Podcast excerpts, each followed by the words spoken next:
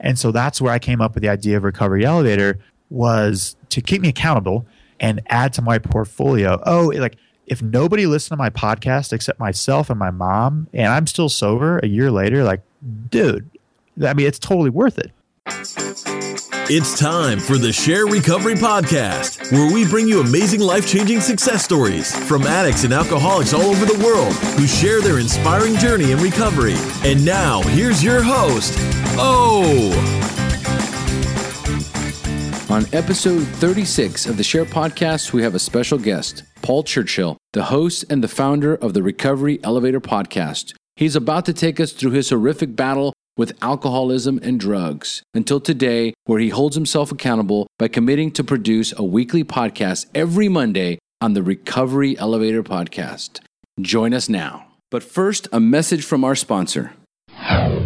Sober Nation is the largest online recovery community and treatment resource center. They provide treatment resources to those struggling with addiction, as well as to the family members who are caught in the crossfire. On top of that, Sober Nation is a huge community of good people who share their experience with each other. They have informative content, recovery and addiction news, as well as an entire clothing line which helps expand the culture of recovery. They can easily be found at www.sobernation.com. Sober Nation is putting recovery on the map. And if you're looking for more than just one recovery related podcast, I've got two for you The Recovery Elevator and That Sober Guy. On Mondays, you have Paul Churchill with the Recovery Elevator podcast. On Tuesdays, you have me, O, with the Shair podcast. And on Fridays, you have Shane Ramer with the That Sober Guy podcast. Tune in every week and add us to your recovery portfolio. HP, baby. And after this interview, if you enjoyed listening to the Shair podcast, please leave us a rating and review on iTunes or Stitcher Radio. This will ensure we get ranked well on these networks, and that means more people will easily find the Shair podcast. This is the best way to show your support and help us grow. You can also find the Shair podcast on Facebook, Twitter, Google, YouTube. Go to any one of your favorite social networks and type in the Shair Podcast. Remember to spell share S H A I R, and the Shair Podcast will come right up. So make sure to follow us on all of your favorite social networks. And finally, if you would like to make a donation to the Shair Podcast, you can do so using PayPal. The entire amount of your donation will go towards maintaining and growing the show. On the top right corner of the website, you'll see a donate button. Just click on it, and this will take you to the page where you can make your donation. By donating only $5 a month, you can help support, maintain, and grow the show. Thanks again for helping the Shair Podcast become a huge success. Now back to the show. Hey, Paul, thanks for joining us. Hey, O, thanks for having me.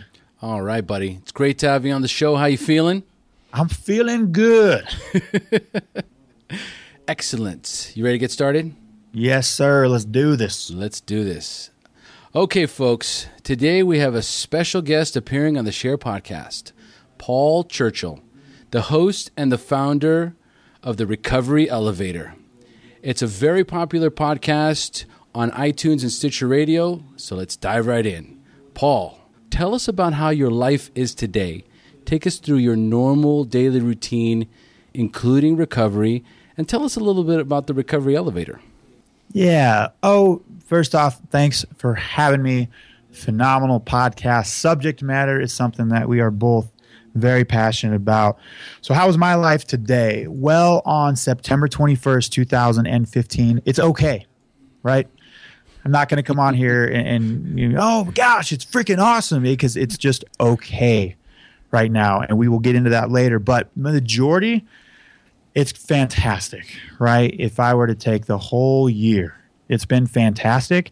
And I can attribute that to one thing. That would that would be sobriety. I just hit one year of sobriety on September 7th, 2015. So yeah, 2014, September 7th was my last drink. And as a whole, you know, after I got to like three, four, five, six months, man, shit just started to get better. And it, it was in it was incredible. yeah. What and- a surprise. yeah, no kidding. So, so hobbies. Just go to this stuff real quick. I'm, dude. I'm I'm 33 years old. I live in Bozeman, Montana. I'm your average Joe, right? I've got a dog. We go on a lot of hikes. Um, you, you know, I, I, I like to work out. I am social. I like music. You know, I'm, I'm an entrepreneur. I like to think of a lot of fun business ideas. Most of them don't work.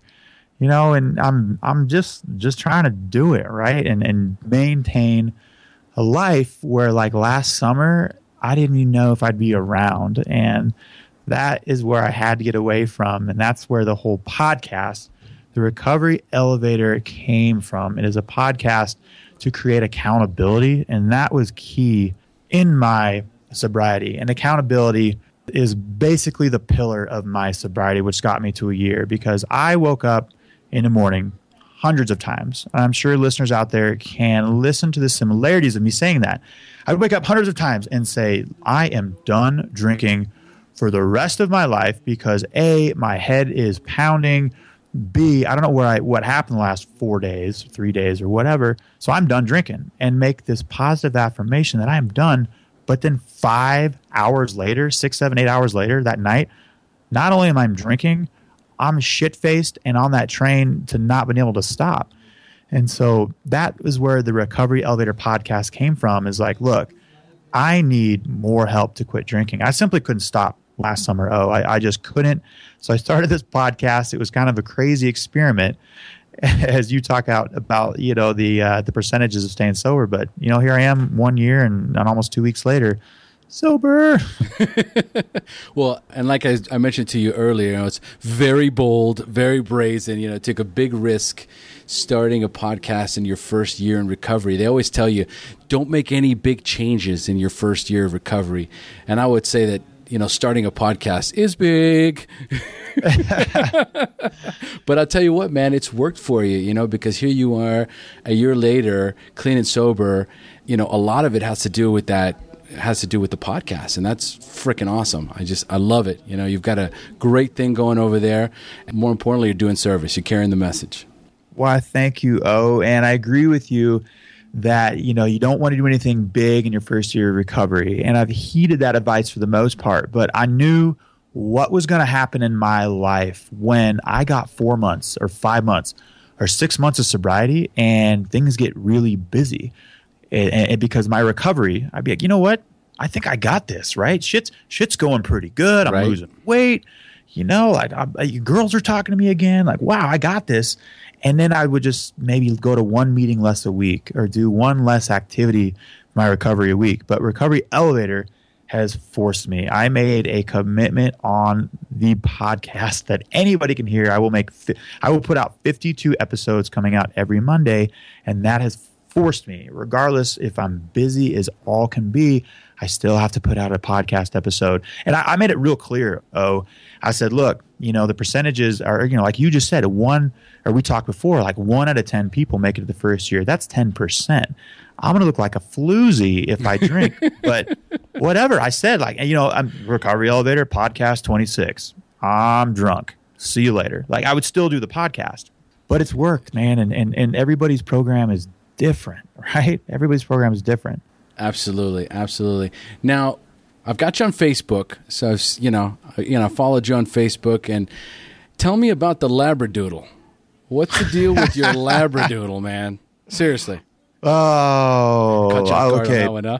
you, you, you ready to have your mind blown here? First off, oh, you know, we don't have toucans and a bunch of cool exotic monkeys up here in Montana, so I got the next best thing. And the thing with a Labradoodle, it's only like 50% that it won't shed. And I'm allergic to everything that sheds, especially horses if are on a farm. So I went into full poodle. Oh. Oh. Wait a minute. What do you mean full poodle? It's not a Labradoodle. It, That's a poodle? Full, full poodle, my man. He's like he's like 75 pounds and he's doing my best bud. I'm 33. I'm single. I'm focused on my recovery. And Ben, he's, he's got a name, obviously. His name Ben.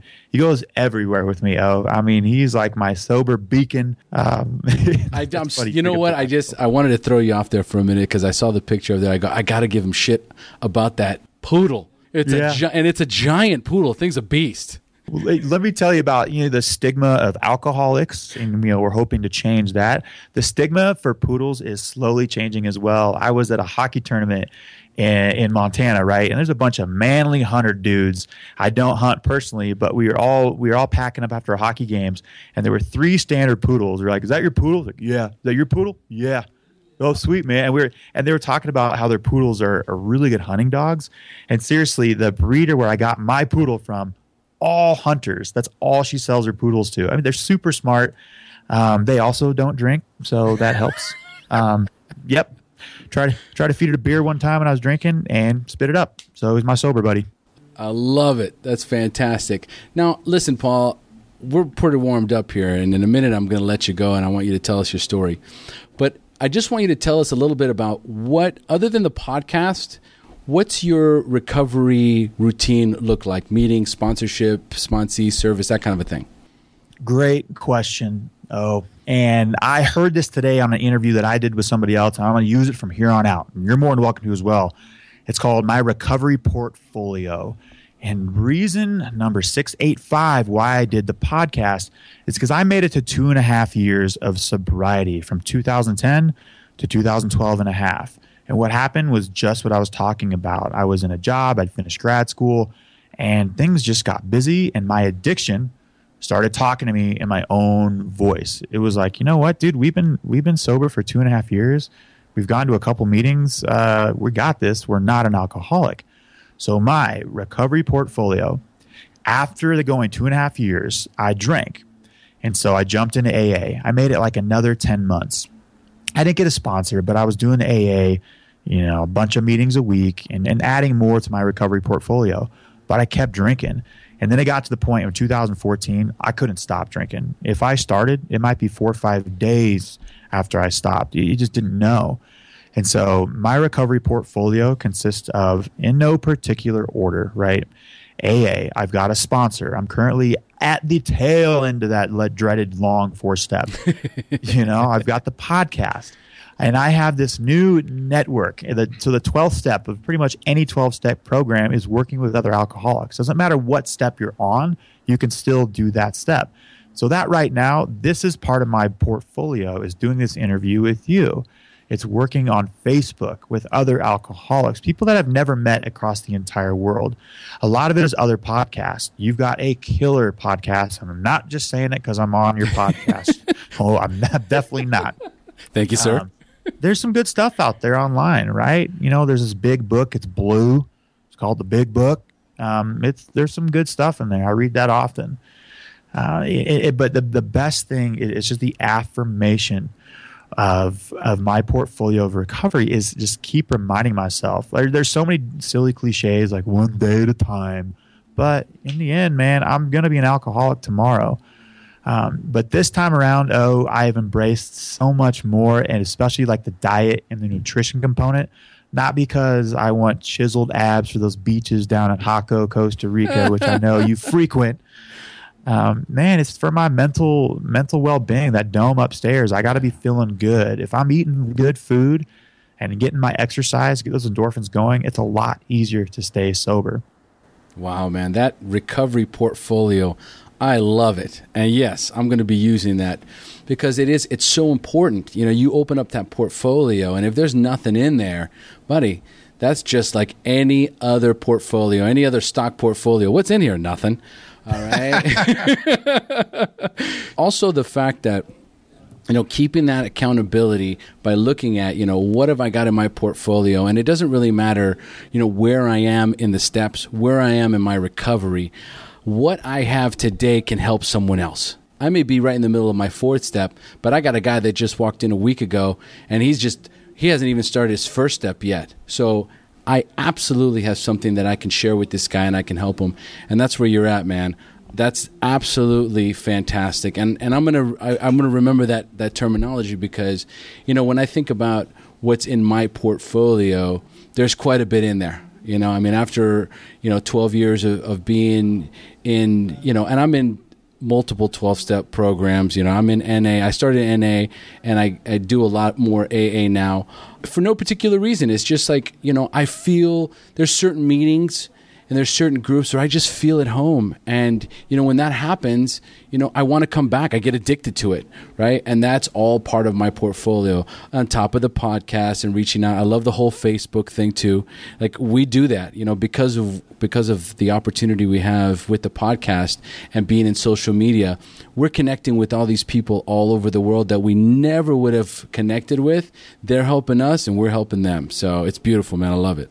Yeah, a hundred percent. And I even like the analogy you said of a portfolio, like a stock market portfolio. In 2010, on so January 31st, 2009, I decided to just get shit faced. I made out with a girl whom the next day I was like, man, we definitely need to quit drinking, right? and so for two and a half years, I would open up my leather bound portfolio, and all there was inside of it was a post it note that said, don't drink. Oh. And that that was my portfolio for two and a half years because there was just the shame and stigma of being labeled as an alcoholic. Oh, I, I was not an alcoholic, bud, because I, I didn't drink. And it, so, I mean, all it was that was my plan. I didn't drink. It was only the physical component that I was addressing, but my mind is still pretty, you know, pretty messed up, and I wasn't addressing any of that. So after I relapsed in my journey, I'm just jamming that leather bound portfolio in and just like bustling out because I, I mean, I have to stay sober. Oh, that's where it's at.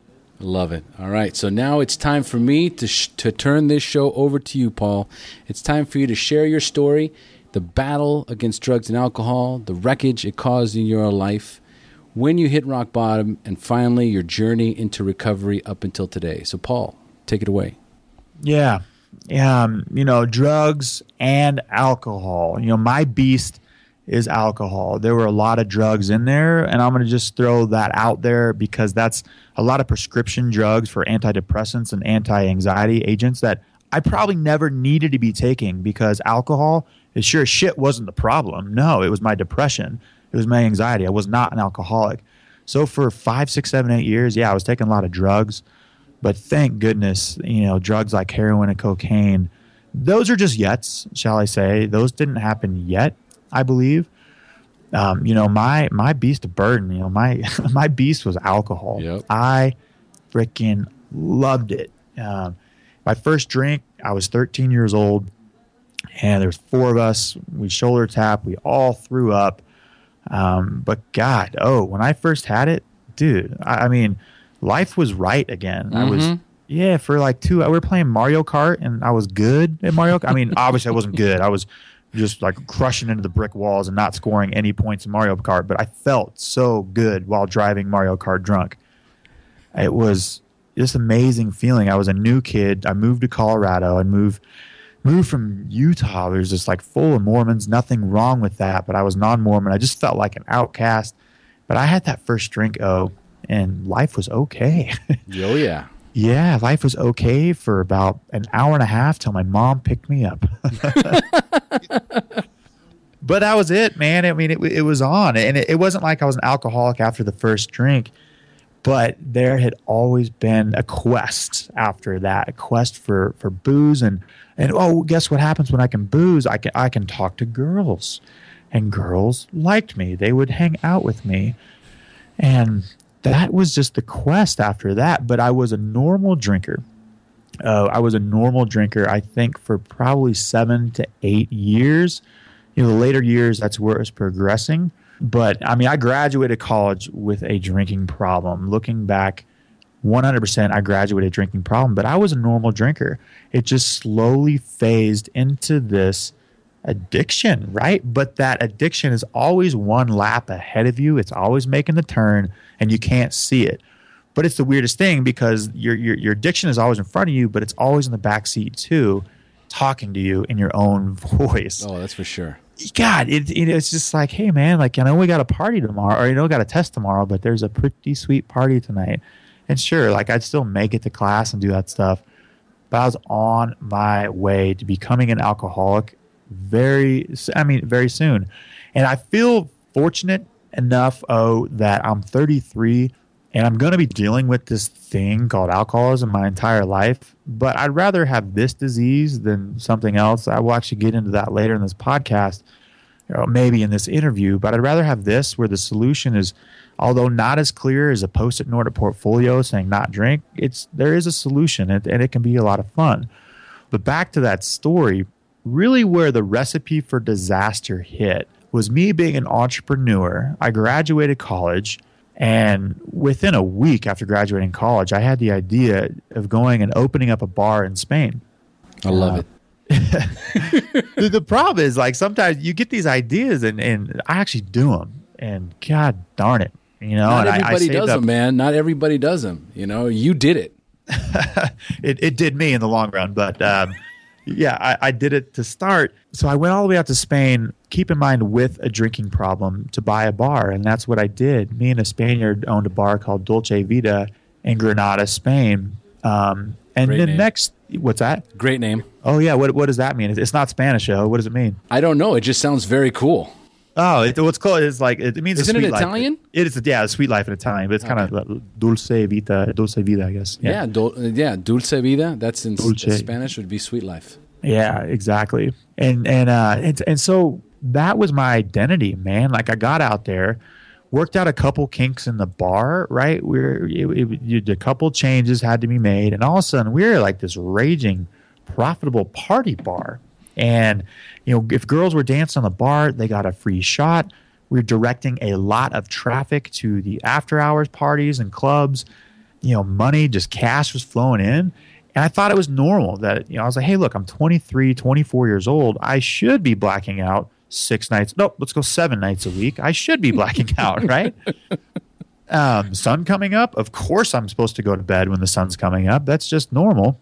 But oh, like that's all borrowed time because that type of drinking, it all catches up to you.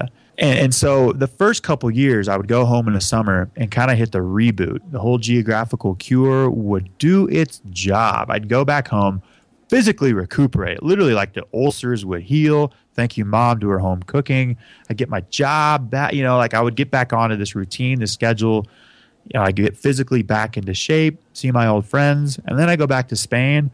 And the last year I was out to Spain, I started. It was like a nine month just ass kicking, where I made it to. Uh, I think it was yeah, I made it to February, and I, and I, I would wake up in the morning.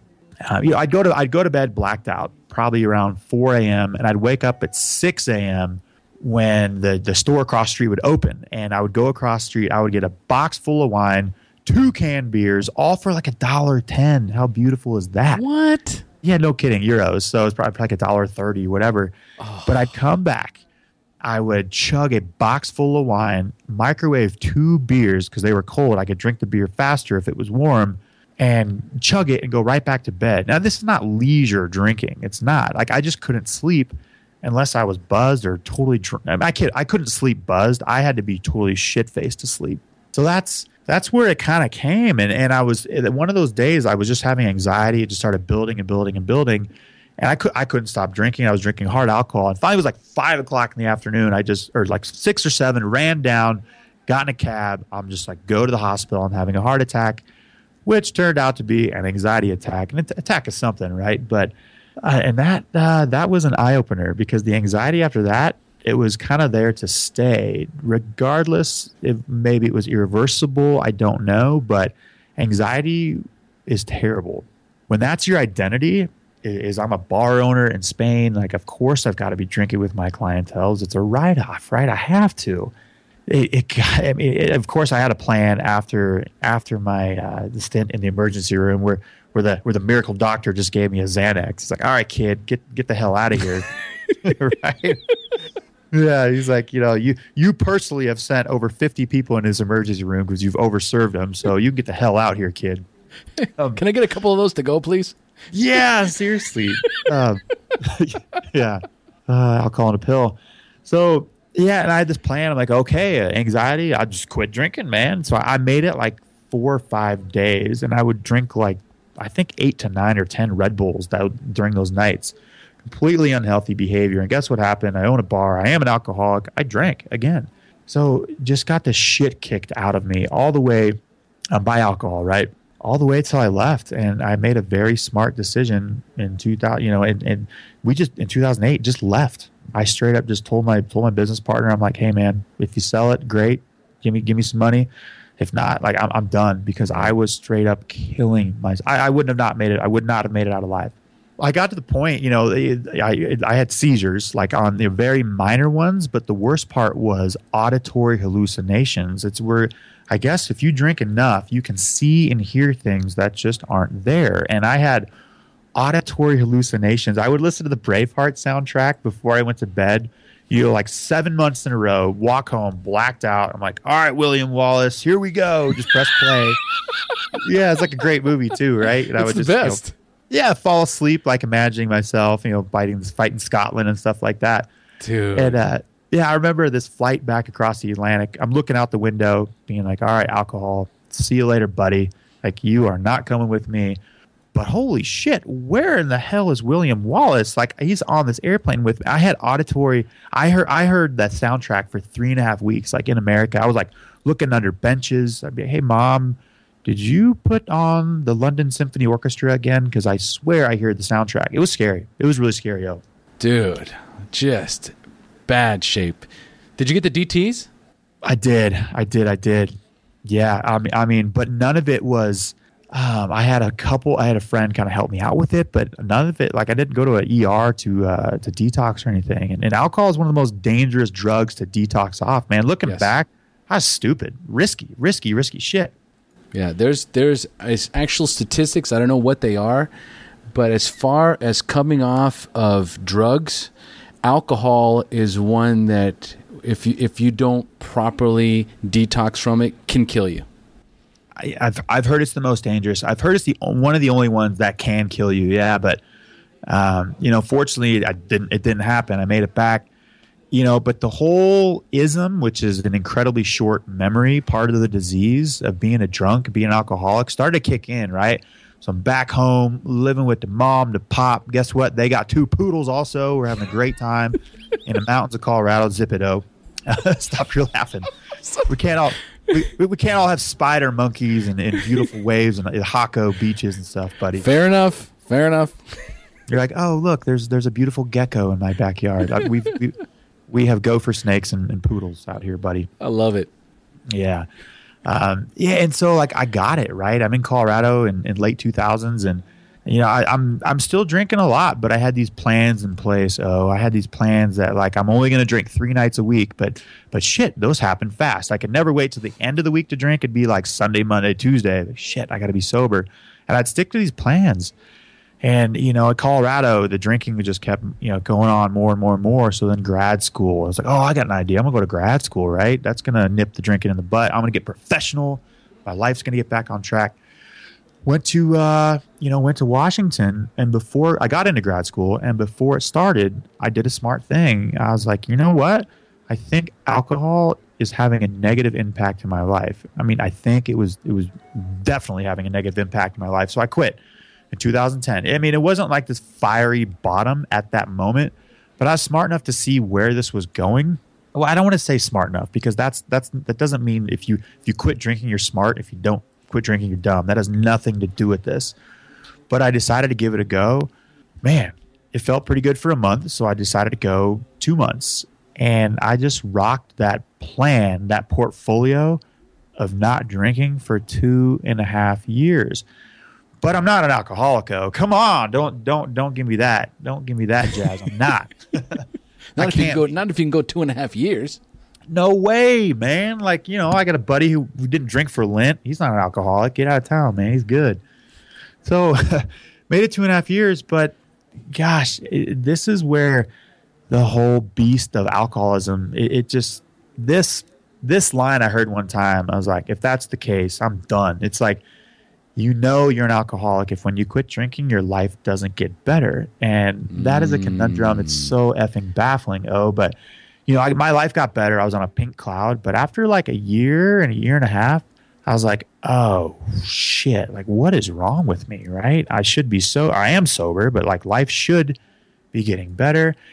And this is where it gets interesting. And I made a, I made, you know, a classic rookie mistake. I went to an AA meeting with a friend kind of by accident. And I was like, yeah, I'm, I've been sober for two years. I'm not an alcoholic, but I will go to support you. so I love it. Yeah. And uh, this is the classic rookie mistake. I listened to the differences, not the similarities. Just in that meeting, it was like a drunkalog, right? I heard I heard bankruptcy, prison, fiery car wrecks, DUIs, bankrupt, like all this stuff, divorce. And those were all the yets that I hadn't really experienced yet. Right. And so I walked out and I was like, holy shit, this is the best day of my life. There's no way I'm an alcoholic because I don't have any of that stuff. I probably don't even have a drinking problem. Um, yeah, dude, I think like two nights later, three or four nights later, I drank after almost two and a half years. And at the end of that night, it was after two o'clock. Gas stations were closed. I was I was googling on my left hand side of the computer. I had rubbing alcohol. On the right side, I had hydrogen peroxide. I was googling which one I could drink to keep the buzz going that wouldn't do the most damage to my body. And that Unbelievable. that's not is that normal? I don't I, I don't know. I don't think it is. no, no. it's far from up. normal. Yeah. it's fucked up. yeah. So I, so I, I was like, all right, dude, it's humbling, man. Like, ah, God, the best day of my life is not not true. I do still have a drinking problem. So that got the wheels going, right? Like, okay, I need, I was doing the right thing, but I, I lasted like three months sober. Drank, drank a couple times on a trip. Where was I? Oh, Belize. And you'll like this. I actually tried to sober up. Um, I did the same thing, copy and paste, 2013 on January, yeah, December 31st, 2012, I was in San Jose, Costa Rica. And I was like, dude, that's a pretty cool town, actually. It's really cool. And went out to this club, didn't even really get that drunk, but I was done drinking. The next day, January 1st, 2013, I made it 10 months. I decided to quit. I made it 10 months. I drank, dude, I drank. And that is where like an eight month binge went on, almost a year long binge went on because I mean, I say binge. It wasn't straight. I would get like 30 days of sobriety, and then, you know, I'd, I'd be at a, I'd be at a bar, and some girl would be like, "Hey, you want a shot?" And just before I could even be like, "Dude, you've you're, you've been sober for 30 some odd days," is like, "Yep, let's go, hands on, let's do this," and just throwing days of sobriety out, and, and it got to the point of like, well, shit, I have four days of sobriety, you know, whatever, just case the efforts and I couldn't get sober. And then the first yet happened. I got a DUI while driving to work at like four o'clock in the afternoon. How cool is that? Wow. Not cool. Yeah, man. And like, dude, I oh, I'm gonna throw it out on your podcast because th- this came out today, September 21st, on my own podcast. You know, man, it got so bad that I, I got to a point where the fear of me not being able to beat drinking was so much, and I was like, take I was taking benzos because you sometimes benzos can kick you from the booze long enough. You just got to quit the benzos afterward as well.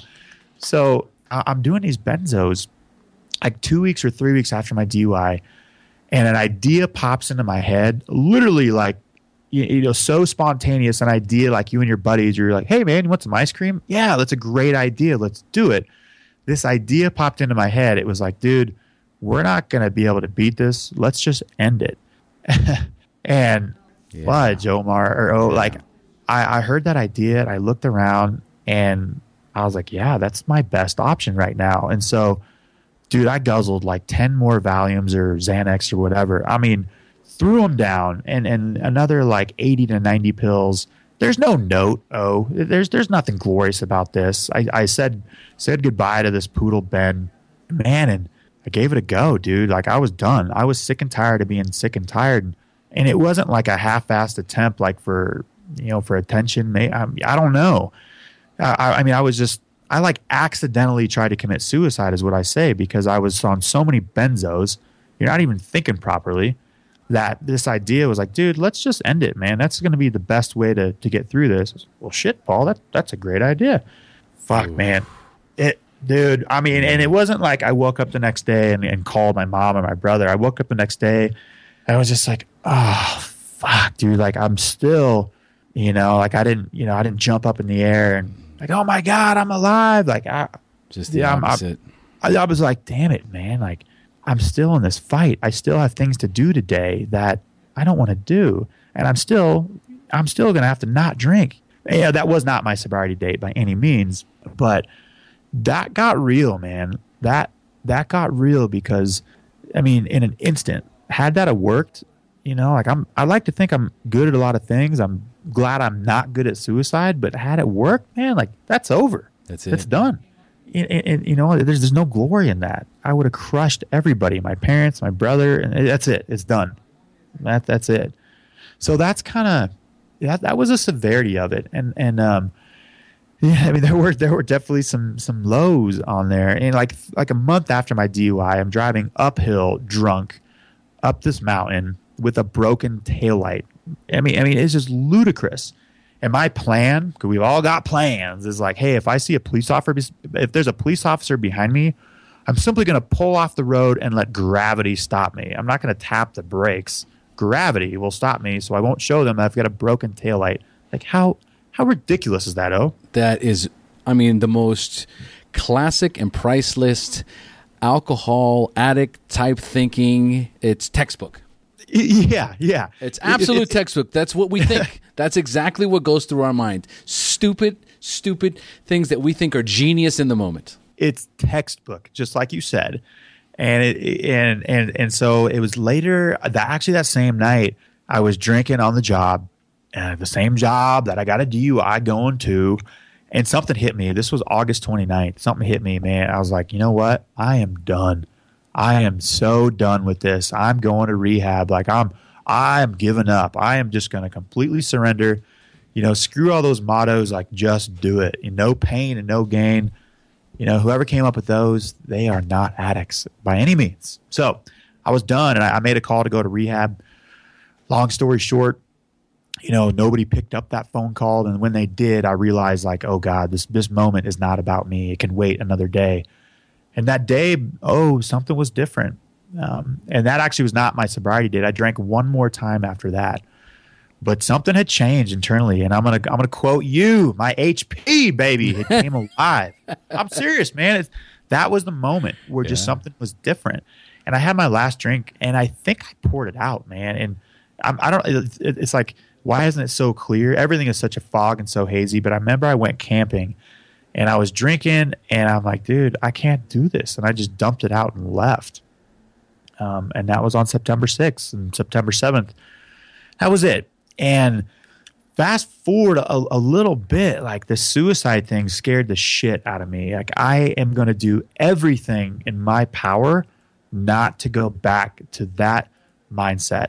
And a relapse, oh, you can probably agree with this. A relapse happens way before we take that first drink. Am I right? No question about it. Absolutely. Yeah, and and so I was like, okay, dude, we've been we've been sober for two and a half years. We've been sober for ten months. We've been sober for three months. Something's got to change. Your portfolio has got to change.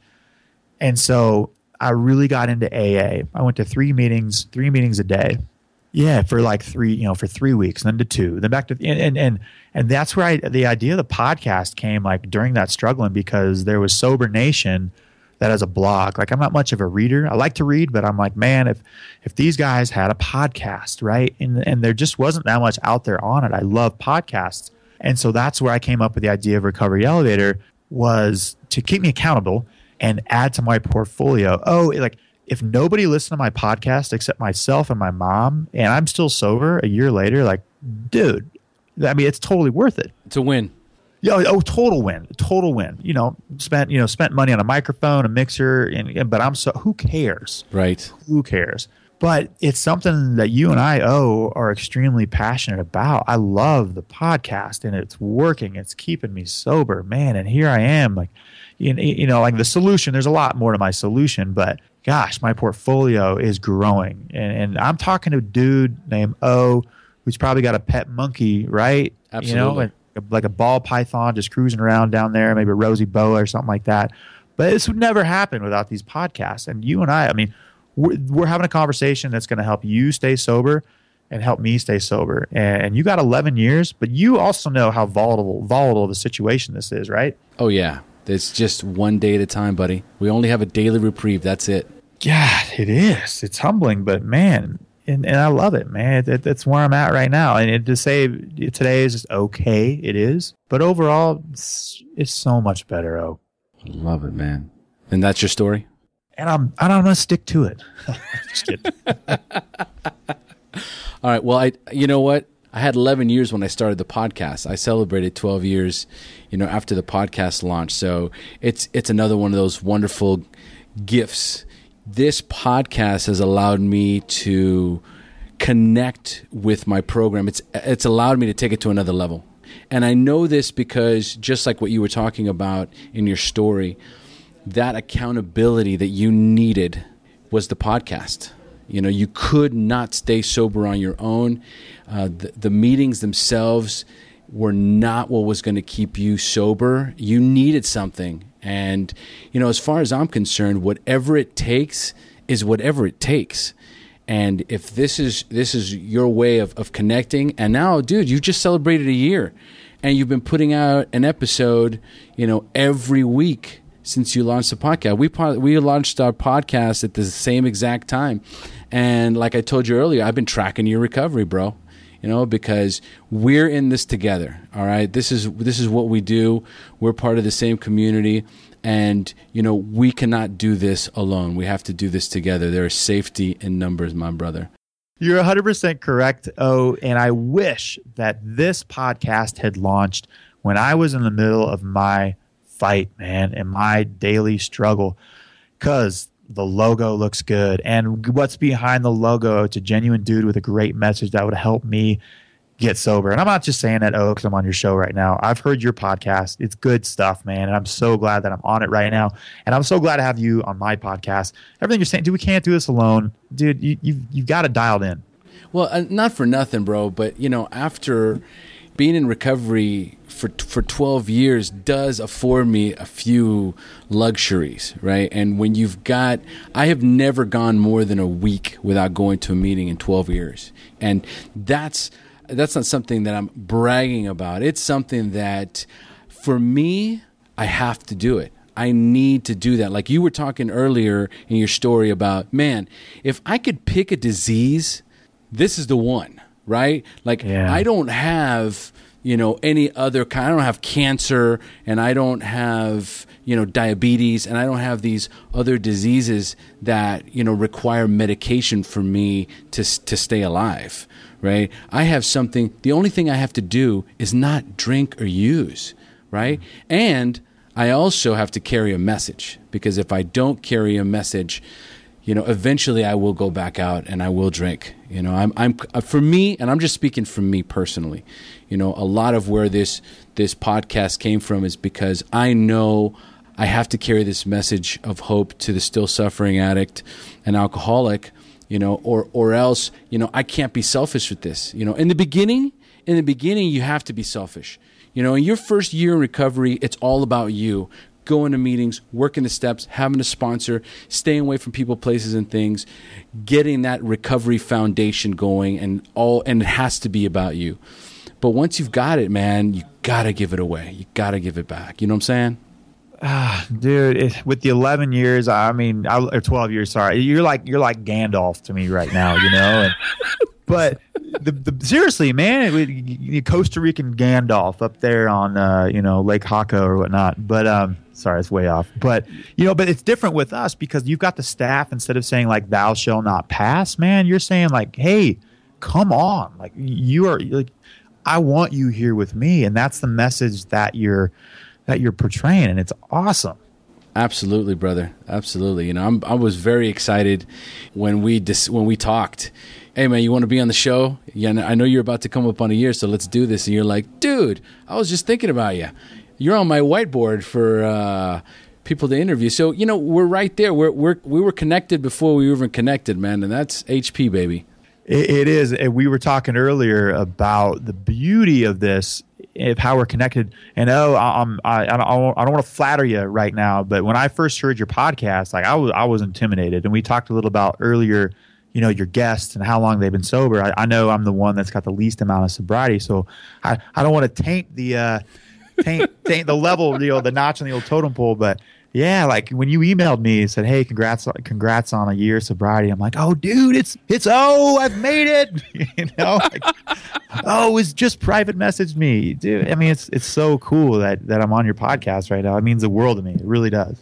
Well, listen, bro. Like I told you, I've been tracking your recovery because I've been tracking your podcast. you know, and listening to your guests. And it's basically if you're listening to the guys you interview and the guys I interview, we've all got the same story, man. Rock hard bottoms. We couldn't escape any of those. We we had to hit the bottoms that we had to hit. And then we had to find our journey into recovery. So it doesn't matter whether you're a doctor or whether you're a truck driver or a nurse or whatever. It doesn't matter. We've all been through that that that horrible pit of despair where we needed help and we couldn't do it alone right? And ultimately we found recovery and that's what that's what we're doing brother. We're sharing our experience strength and hope with everybody and it's awesome.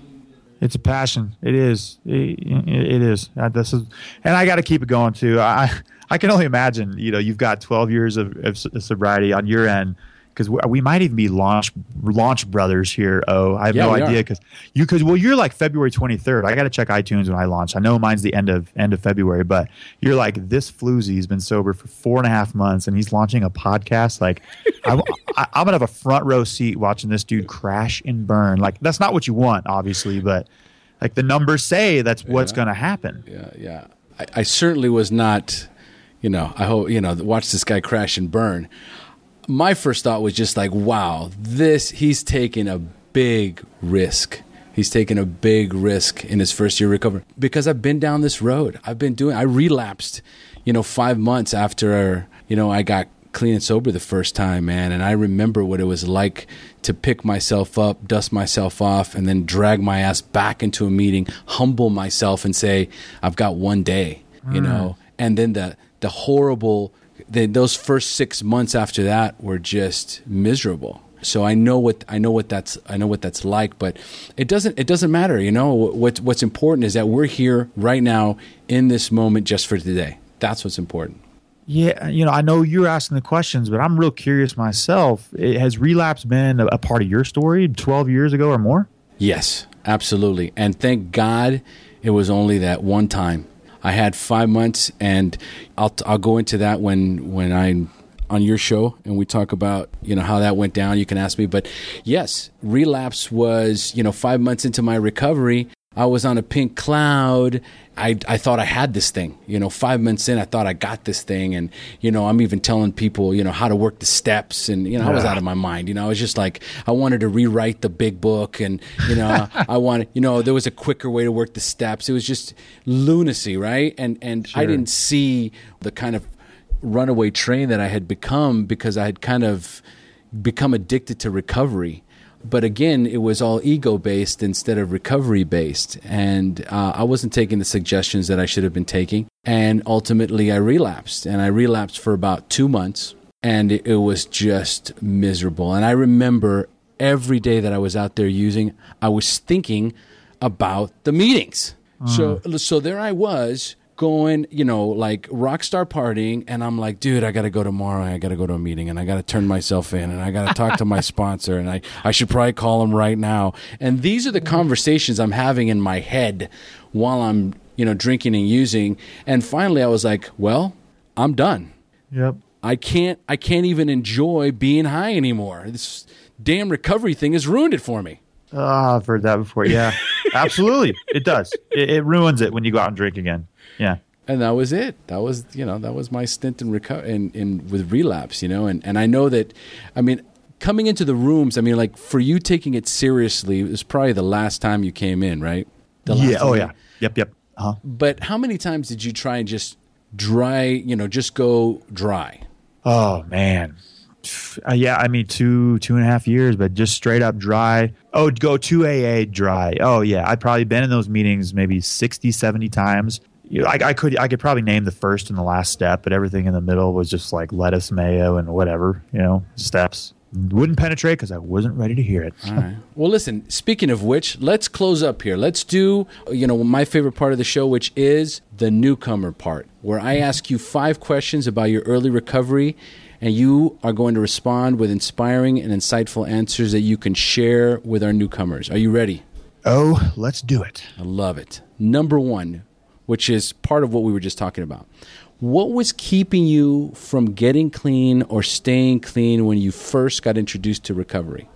Well, oh, there were about a thousand reasons, but I've narrowed it down to three. Number one was the shame and the stigma. My first AA meeting, I had like a hooded sweatshirt on. I was, I think I was dan- like prancing between pine tree and pine tree, just didn't want to be seen. So there was that whole component like, hey man, I just saw a Bud Light Super Bowl commercial. Something's wrong with me if I can't drink. The second one was my addiction is lying to me in my own voice. It would always convince me, hey dude, it'll be different this time. Never was. And the third reason I just wasn't ready, oh. That's yeah. it. Perfect. I can relate to so much of that, man. I love it. All right. And number two, at what point did you have a spiritual awakening, that aha moment in recovery when you accepted that you were powerless over drugs and alcohol, but for the first time had developed the hope that you could recover? I'll expand a little bit more on it. August 29th of 2014, I called a friend. I made that Hail Mary call picked up that thousand pound phone and I called and I'm working, right? And I didn't care about anything with work. I'm like, look, you got to come get me. I drove up here drunk. I got a broken taillight. I'm going to rehab. And there was no, just in my voice, they're like, I'll be right there. and on the way down, I'm like crying. I'm like, oh, I'm going to rehab. You know, it's, it's not funny, but I was ready to go. You know, when I, the people I was, I was calling my parents, they didn't pick up but something had changed. That was my hate. My HP was there. And the next day I woke up and felt an ease, a calm, because my HP was with me, man. I was ready to do it. It's amazing. And I don't think I've gone into this too much on the interviews, but there is that feeling like when, and the, the reason why I asked the question too, it's like that, that aha moment that you feel, but it's all it's that spiritual awakening really, because you feel that kind of warmness that God is surrounding you. And at the moment, like for me, I don't think I identified with it or I could, my head was clear enough to say, you know, oh, God is here or, I, or my HP is present. But I do remember not thinking in that moment and just mm-hmm. feeling, right? I felt for the first time a feeling of hope and it, and it catapults you. And I remember one interview I had with Sergeant Sober, Clay Cuts, and he said, you know what? That fleeting moment, it's exactly that fleeting. So, what he tells people is when you get that feeling, act on it immediately. All right, because in five minutes it's gone. Yeah, you know, and and thank God for us, we just we just acted on those feelings. So I love it. And um, so, Paul, tell us, do you have a favorite book you would recommend to a newcomer that you read in early recovery? Yeah, in 2010, the day after I decided to quit drinking on that New Year's, I read a book called Beyond the Influence by Katherine Ketcham. It's not really like 12 based, 12 step based. It's just a book that outlines what the hell alcohol is doing to your body, like why you get addicted to it. And I sat there in the Barnes and in a Barnes and Noble in Northgate Mall, Seattle, while the Owl City Fireflies soundtrack was just on repeat. Miserable, detoxing, but it was sinking in very slowly. And I just stayed there for a couple hours, read it. The next day, I read more pages, finished the book in like three weeks. But, you know, at the end, I really only read the paragraphs I wanted to read. You know, I still wasn't an alcoholic, but that that book definitely uh, was an eye opener. It'll be in the show notes, folks. All right, mm. number four. What is the best suggestion you have ever received? Somebody, uh, gosh, it was just like, hey, it's so basic. You know, everybody's there, there's questionnaires, there's checklists. Do you know, do I have a drinking problem? If you've ever wondered you have a drinking problem, you probably have a drinking problem, Paul. like, damn it. yeah. That's it. That's it. It's it's it's almost like that one where they tell you if you're out in public and you run into an asshole, right? Then yep. he might be an asshole. All right. Mm-hmm. If you keep going through your day and you run into two or three more assholes, you're the asshole. Totally. I love that. I love that one too. It's I do. yeah, I love it. It's All great. Right. and number five, if you could give a newcomer only one suggestion, what would that be? Man, I've already said it earlier. Is listen to the similarities and not the differences. For example, on this podcast, you're like, dude, this guy Paul. My name is not Paul, and I definitely don't have a lame poodle named Ben. uh, just kidding, Ben. My my Ben listens to all the podcasts. Yeah, I, I love you, Ben. um, dude, it, it just get real with yourself. That's it. Beautiful. I love it. All right. Great suggestions, Paul. And before we say goodbye, I have one more question for you. Of all the meetings you have attended anywhere in the world, which group is your favorite and where is that group located? Oh my gosh, that is a fantastic question. I'm going to go with man. I was in one in Cusco, Peru in 2000 this year, and they're so raw, man. They're like in Cusco, Peru. They, I mean, if you have if you're an alcoholic, dude, they're to call it like the witch doctors. There's something really wrong with you according to that culture. So the people that are in those rooms, they're really serious about recovery. And yeah, I was in Cusco, Peru. Love it, man. I actually did hear that interview. Right, uh, that's pretty heavy. How much time did you have when you were in Peru? Oh man, I, I think that time like six months, five or six months. Yeah, wild, dude. You know what? Expect a miracle. I mean, you can do if you're sober, you can do anything. That's I believe it hundred percent. Man, I'm right on board. If, if Gandalf the O says it, then I'm, I believe it. I'm on board. I'm serious. Me. I believe You're killing me. All right, we have now reached the end of our show. Thanks for joining us, and as we say here in Costa Rica, pura vida. Pura vida. Pura vida. Oh. Oh, that was perfect. Thank you for joining us on the Shair Recovery Podcast. To check out the show notes page on this interview or to thank our guests for sharing their story, go to www.thesharepodcast.com. While you're on the website, don't forget to sign up for our free newsletter to stay up to date on the latest news, podcasts, and interviews. Want to be one of our guests and share your story? Then go to our website and click on the Share Your Story button. We share our inspiring recovery stories every Tuesday, so subscribe to our show on iTunes or Stitcher Radio to get your free weekly download. We'll see you then. The opinions shared on this show reflect those of the individual speaker and not of any 12 step fellowship as a whole. And though we discuss 12 step recovery and the impact it had in our lives, we do not promote or endorse any 12 step anonymous program.